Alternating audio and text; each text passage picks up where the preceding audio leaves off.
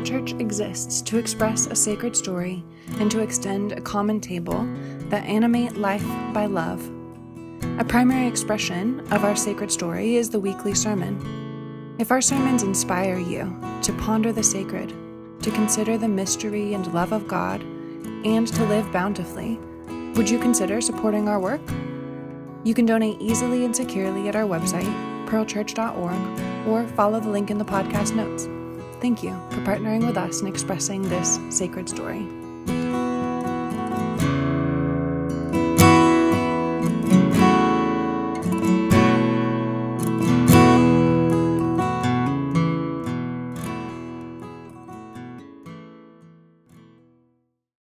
Throughout the season of Easter, the church intentionally abides in a garden full of hope and possibility, wondering what might grow up here and what good can be done now. With these important Easter questions in mind, we find ourselves in an Easter sermon series that is exploring the books of Matthew, Mark, Luke, John, and Acts to try and better understand Jesus' good gospel. Through the lens of these various books, we hope to more fully appreciate Jesus' life into which he invites every person. Uh, three weeks ago, we considered the Gospel of Matthew's focus on an epic King Jesus and his revolutionary kingdom.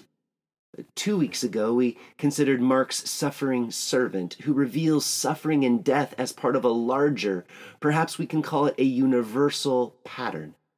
Life and then death, yes but death, you see, is not the end. Rather, death is part of a process that gives way to new life. And then last week we considered the Gospel of Luke, in which Jesus is cast as the Son of God, the human one. The human one who encourages ongoing hope in the possibility that people, people as barren as fig trees may, with enough love and attention, begin to grow and to transform. This morning we'll consider the Gospel of John. Uh, the Gospel of John is unique when compared to the other three Gospels, often referred to as the Synoptic Gospels. Uh, the Synoptic Gospels, Matthew, Mark, and Luke, have very similar material. And the arrangement of material is also similar among these three books. From Jesus' first appearance in public and progressing all the way through his passion, the synoptics place Jesus almost solely in Galilee, and his public activity follows a very similar sequence, including his final hours, crucifixion, and resurrection. However, the similarities in the synoptics extend beyond arrangement to include details of style and language as well. Large portions of these three books contain almost identical sections with just minor differences. And for this reason, most scholars believe that these three books were, in one way or another, dependent on each other for their material. But John, John is novel. John is different. John is unique. John has a different structure. John contains many different stories that we don't read in Matthew, Mark, and Luke. And overall, John has a different kind of message. Uh, rather than Matthew's king and Mark's servant and Luke's son, John casts Jesus as, as the Logos, the Word of God made flesh, who is creating new life today, here, and now. And this, you see, is John's whole point. While Matthew may say that Jesus is the King of Kings, and while Mark may say that Jesus is the universal pattern for life, and while Luke may say that Jesus is the human one who reveals a way of being that is truly good, John is doing something utterly different. John, you see, is casting a whole new creation story. It's a story that's intentional to try and usurp all other creation stories. In the Bible, there are at least three other accounts of creation. Uh, creation account number one Genesis chapter 1. The earth is formless and void, there's darkness and chaos, but the Spirit, we are told, is hovering over the chaos, hovering over the darkness, longing to create life. And in a seven day poem, God creates that life. And so we need to, at this point, let go of whatever else we've been told about God. This is what the divine wants in the beginning to create life. And so in Genesis chapter 2, Adam and Eve, image bearers of the infinite, are created and given divine purpose. They are told to create, they are told to name, they are told to steward. You see, this is God's dream. The dream of the divine is for creation to flourish. And it all begins in a garden that is supposed to grow up and mature into a world that is teeming with life. Listen to Isaiah's visionary words for this world from chapter 25. On this mountain, the Lord of hosts will make for all peoples a feast of rich food, a feast of well aged wines, of rich food filled with marrow, of well aged wine strained clear. And he will destroy on this mountain the shroud that is cast over all peoples, the sheet that is spread over all nations. He will swallow up death forever. Then the Lord God will wipe away the tears from all faces, and the disgrace of his people he will take away from all the earth, for the Lord has spoken. It will be said on that day, Lo, this is our God. We have waited for him, so that he might save us. This is what the Lord for whom we have waited. Let us be glad and rejoice in his salvation. Isn't that beautiful? Such a hopeful poem all people, feasting on rich food and well aged wine, no shroud, no death, no tears, no disgrace, but instead gladness and rejoicing because. Because the garden, the dream of the divine, has grown up into a world that is teeming with life. But how? How will this happen? Well, Adam and Eve are placed into a garden and invited to, over time, grow up into the wisdom and knowledge and goodness of God. And as far as we know, they, they did this. I mean, the text reads very quickly the creation, Adam and Eve placed in the garden, uh, they sin.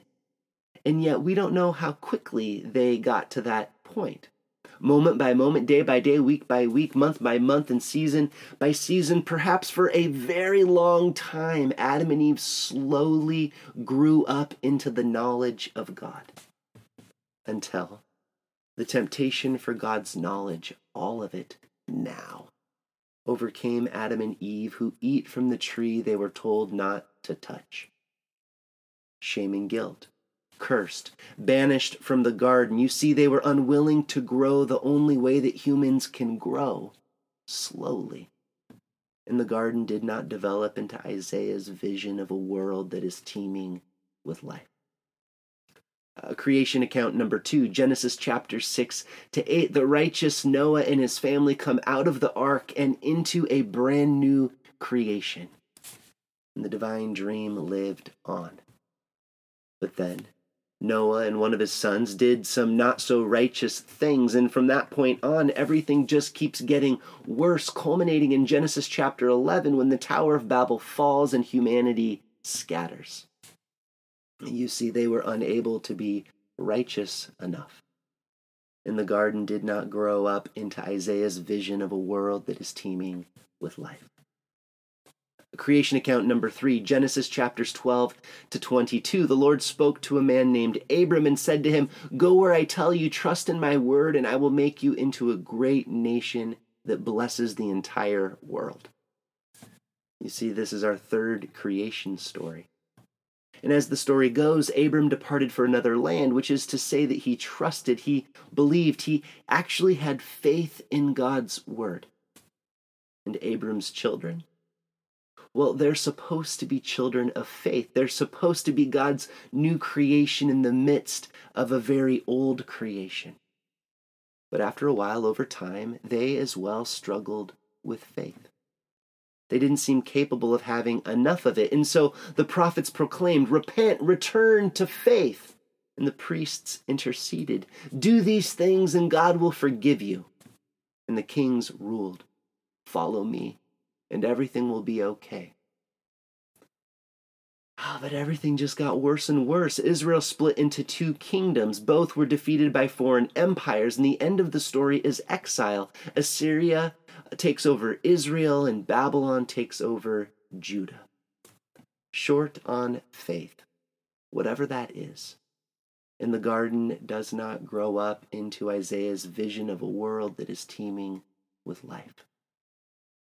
Isn't that interesting? I mean, obedience has its place in the world, but in the biblical account, it ends in guilt and shame instead of a flourishing creation.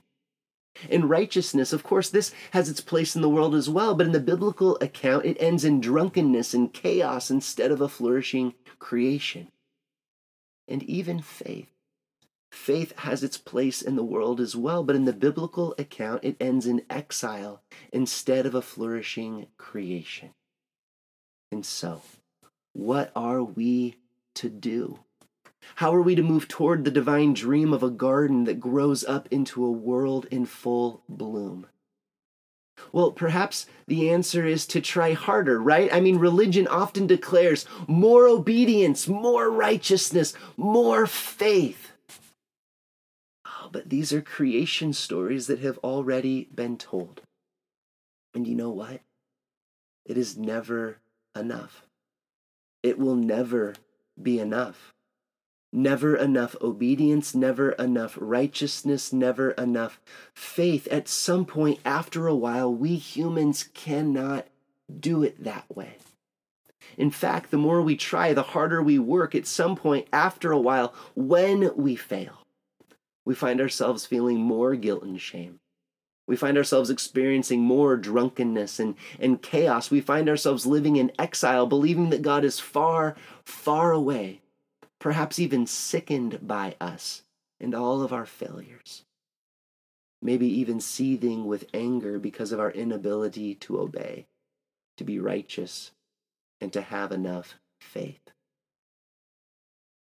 And perhaps it's because of this that many of us give up you know? Like like we give up on god or we give up on ourselves or we give up on faith or we give up on these religious stories that just don't produce good fruit. And all the while god's spirit hovers over the darkness and the chaos teeming with life. All the while God's dream of a garden growing up into a world in full bloom remains unyielding. Develop, developmental, developmental theorists have said that it is pretty much impossible to solve a problem with the consciousness that created the problem. That is to say, if you see something in one way and that very way of seeing the thing is the cause of the problem, then that way of seeing will not be able to solve the problem. It will only make that problem grow. It's a systemic issue related to the stories that we tell and the systems in which we participate. You see, what we need isn't an old story done better. What we need is a brand new revolutionary story. What we need is a new way of nurturing life in the world. What exactly would that look like? Well, in the Bible, it looks like this Genesis chapter 1, verse 1 reads, in the beginning. Now, jump ahead to the Gospel of John, chapter 1, verse 1, which reads, In the beginning. Sound familiar?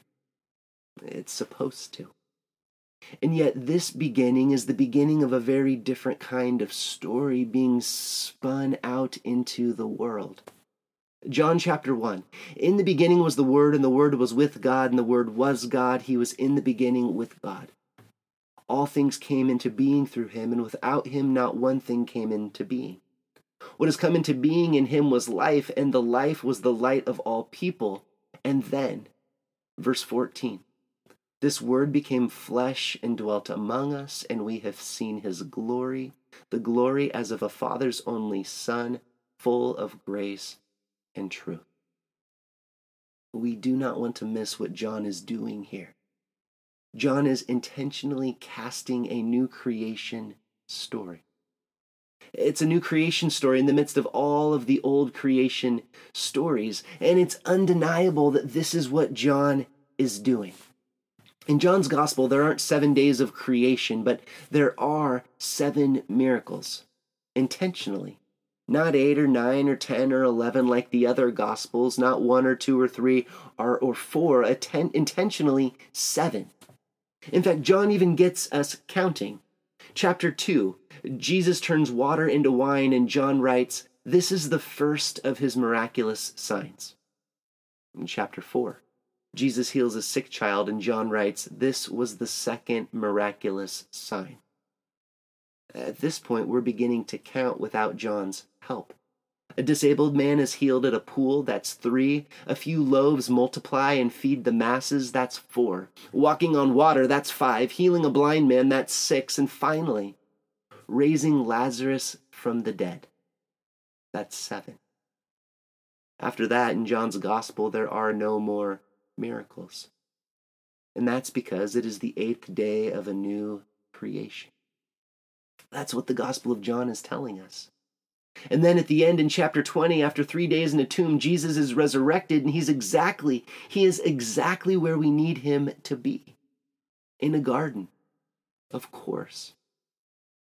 And it's this story that John is inviting us into to see with our eyes and to believe with our hearts. Can you see Jesus in a garden on the eighth day? It's the Word of God made flesh in a garden on the eighth day, after seven days of creation, after seven miracles. And as you finish reading the Gospel of John, you have this seed of audacious hope welling up in your heart, thinking, pondering, wondering is this the garden? Is this the garden that grows up into a world in full bloom? For certainly, this is a very different garden than those other gardens that declared, Be obedient, be righteous, keep faith, be more, do more, have more. You see, this garden is telling a very different kind of story. Uh, think about it with me. In John's Gospel, chapter 2, Jesus turns water into wine, 180 gallons of wine, just to be clear. But better than the wine are the jars in which all of this wine is stored. You see, those jars were ceremonial washing jars. Those jars declared, You are dirty, clean yourself up. But in this story, in John's story, these jars are filled with wine. And of course, you don't use wine to clean yourself up. You use wine to drink. You use wine to celebrate, to celebrate the fact that washing jars are no longer necessary. You drink wine to celebrate a new story in which humans aren't dirty, but wonderfully clean. Then in chapter 4, Jesus is sitting at a well talking with a Samaritan woman. According to an older story, this woman does not belong to God, nor can she worship God. But Jesus tells her that she belongs.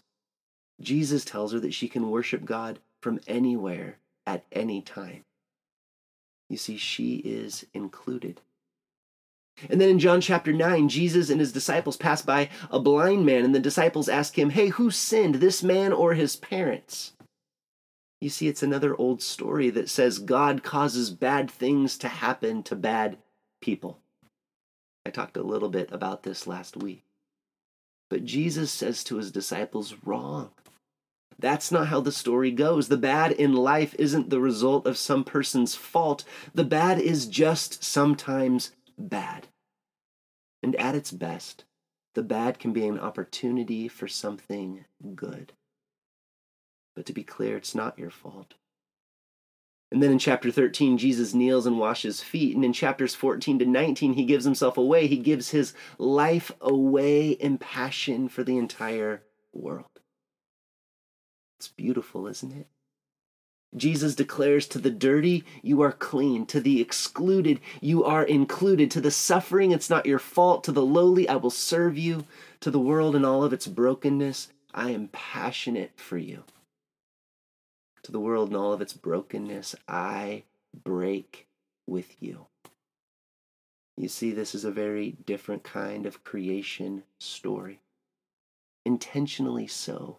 Because remember, it is impossible to solve a problem with the consciousness that created the problem. And so, when the old creation stories of be obedient, be righteous, keep faith, be more, do more, have more, when the old creation stories clearly no longer work, John's Jesus invites us into a revolutionary creation story in which, slowly, over time, like trees in a garden, we begin to realize more and more and more that God is not saying obey or else, be righteous or else, have faith or else. No.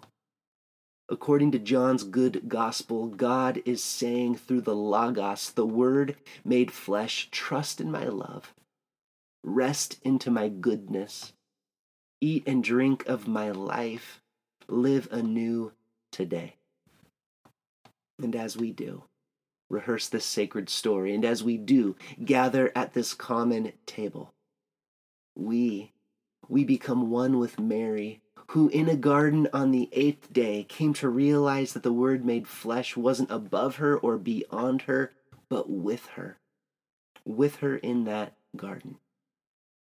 And so, overwhelmed, delighted, swept up into this new creation, Mary runs to the disciples and declares to them on Easter morning, which is truly every day I have seen the Lord. Pearl Church, may we also see the Lord at work in this world and in our pulsing with possibility lives. And when we see that life bursting forth, and when we see that life fashioned here on earth, and when we see chaos of any kind cultivated and transformed into abounding life, may we be among the first to declare, to see new life, resurrected living, even new creation today. Let us pray. Creator God, fashion our chaos into life Dispel our darkness with your light, and make all things, even us, new.